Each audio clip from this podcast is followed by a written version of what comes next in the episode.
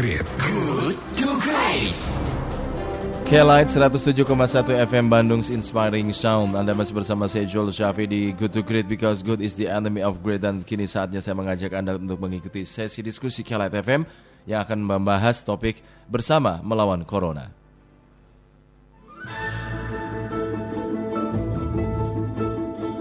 Kaget, bingung, dan panik itulah yang dirasakan sebagian besar warga Indonesia begitu uh, Presiden Joko Widodo mengumumkan dua kasus positif terinfeksi virus corona baru. Nah, belum usai kepanikan itu, kebingungan publik bertambah begitu tahu masker dan cairan pembersih tangan sudah langka di pasaran. Kalaupun ada harganya wow, luar biasa. Tidak hanya bahan makanan, masker, dan cairan pembersih, rempah-rempah juga jadi buruan. Harganya pun sudah mulai melonjak. Bisa jadi kepanikan berlebihan muncul karena dua bulan terakhir masyarakat terpapar informasi penyebaran uh, virus corona ya. Tidak sedikit video Wuhan mendadak seperti kota mati beredar luas di Indonesia lewat media sosial. Melalui berbagai video masyarakat Indonesia melihat korban corona di Wuhan berjatuhan di jalanan. Nah, Dewan Pakar Ahli Ikatan Ahli Kesehatan Masyarakat Indonesia Hermawan Saputra mengemukakan keputusan Presiden Jokowi mengumumkan sendiri kejadian positif corona itu juga jadi pemicu kepanikan. Saat dunia bertanya-tanya kenapa di Indonesia belum ditemukan corona, Presiden Jokowi mengumumkan langsung ketika terkonfirmasi ada dua warga positif corona. Seolah-olah hal itu adalah hal yang luar biasa sehingga Presiden yang harus turun tangan. Nah pemerintah sebenarnya tidak tinggal diam begitu corona mewabah di Wuhan dan merembet ke banyak negara.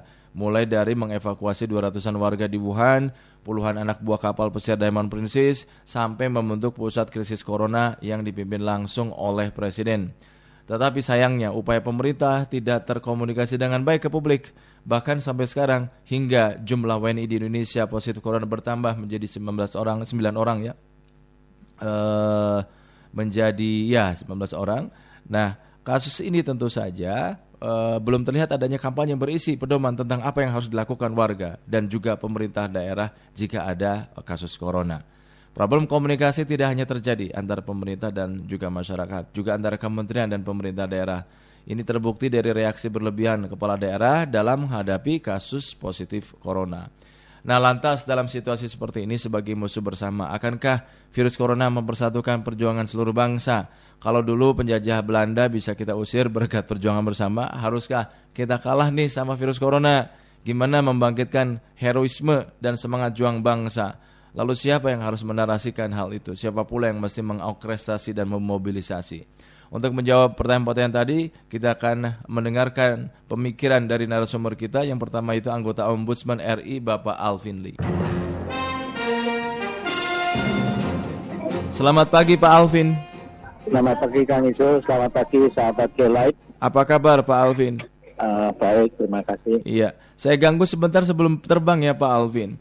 Iya. Pak, iya. negara ini kan sekarang sedang menghadapi virus corona. Gimana Anda menilai ya. Pak upaya dan langkah penanggulangan yang sudah diambil oleh uh, pemerintah? Ya, saya perlu mengingatkan bahwa sejak tanggal 26 Januari yang lalu, Ombudsman Republik Indonesia sudah membuat pernyataan resmi dan disampaikan kepada pemerintah berbagai hal tentang Eh, langkah-langkah uh, yang perlu diambil untuk mencegah penyebaran virus corona hmm. dan satu di antaranya adalah uh, pemerintah agar segera membuka pusat informasi krisis hmm. uh, corona hmm. di mana uh, fungsinya adalah memberikan informasi yang akurat, yang up to date serta edukasi publik tentang apa itu virus corona, apa itu gejalanya, uh, apa yang harus dilakukan apabila mengalami gejala-gejala tersebut dan uh, ke mana harus bertanya hmm. itu semuanya perlu dilakukan. Nah, tapi nampaknya pemerintah mempunyai uh, apa perhatian yang ber, arah yang berbeda. Hmm. Bukannya membentuk pusat informasi krisis, tapi presiden lebih memilih untuk mencoba menggalakkan pariwisata memberikan diskon tiket pesawat hmm. dan juga menggunakan jasa buzzer hmm. yang uh, kami sendiri juga tidak mampu memahami hmm. bagaimana ketika dunia ini sedang dilanda krisis wabah corona kita justru akan menggalakkan pariwisata dan itu terbukti tidak efektif sama sekali di sisi lain kurangnya edukasi publik tentang virus corona ini telah menyebabkan terjadinya histeria, kepanikan, hmm. kebingungan di tengah e, membanjirnya informasi yang tidak dipertang tidak dapat dipertanggungjawabkan tentang virus corona. Hmm. Akibatnya antara lain panik memborong bahan-bahan makanan, hmm. panik membeli e, cairan e, pembersih tangan, masker dan sebagainya. Padahal untuk membersihkan tangan tidak diperlukan menggunakan cairan pembersih itu cukup dengan sabun yang baik mendapat efek yang sama bahkan lebih baik juga. Hmm. Iya iya iya. Ya tapi ini kan sekarang sudah terlambat kita sudah sudah lewat semua kan. Iya iya. Hmm. Ya nah. sekarang kita kita uh, sekarang fokus ke depan percuma saja kita saling menyalahkan ya. Iya.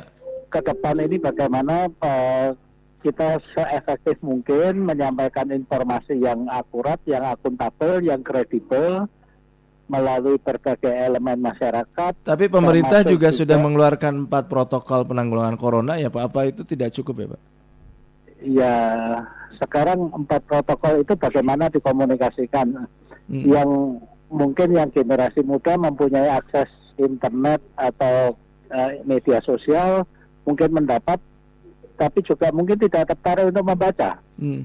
Yeah, Karena yeah. kemasannya itu kan uh, sangat formal, sangat teknis, bandingkan dengan negara-negara lain yang menyampaikan dengan eh, cara-cara uh, yang mudah dicerna, yang atraktif, dan juga disampaikan jangan hanya orang yang di kota terhadap uh. yang tinggal di pedesaan yang jauh di, uh, dari kota. Anda juga sempat menyoroti upaya pemerintah mulai dari prosedur pemeriksaan di bandara ya yang tidak maksimal sampai soal tumpang tindih informasi. Gimana sebenarnya yang Anda lihat Pak Alvin?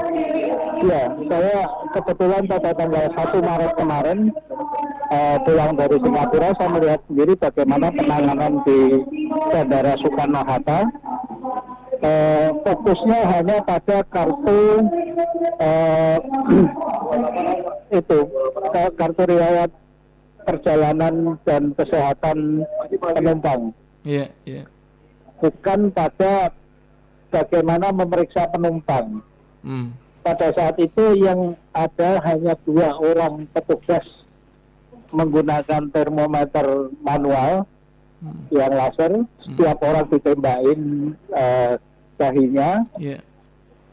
Dan dua orang lagi mengumpulkan kartu.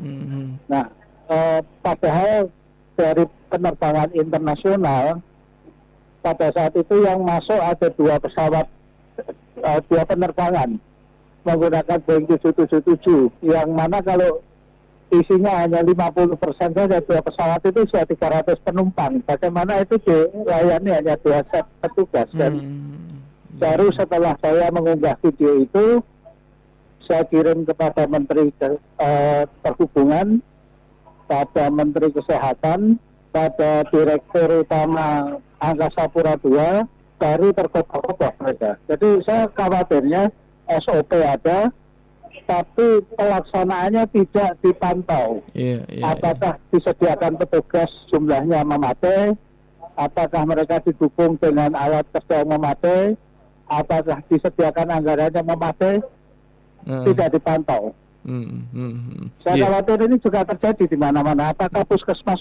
puskesmas kita juga sudah didukung untuk memberikan pelayanan terhadap uh, warga kita yang khawatir terhadap uh, virus corona ini?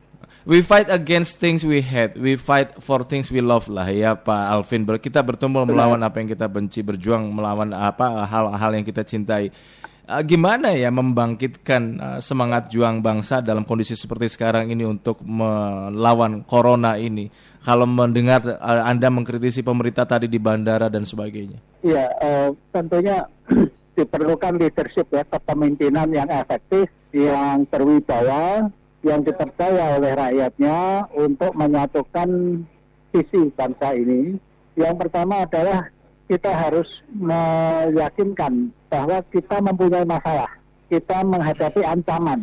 baru kemudian kita menggerakkan potensi bangsa ini disatukan menghadapi ancaman tersebut sebagai satu. Tapi kalau di antara pemimpin saja tidak satu kata bahwa kita ini kita menghadapi ancaman, bagaimana kita mau uh, menyatukan bangsa ini menghadapi ancaman tersebut?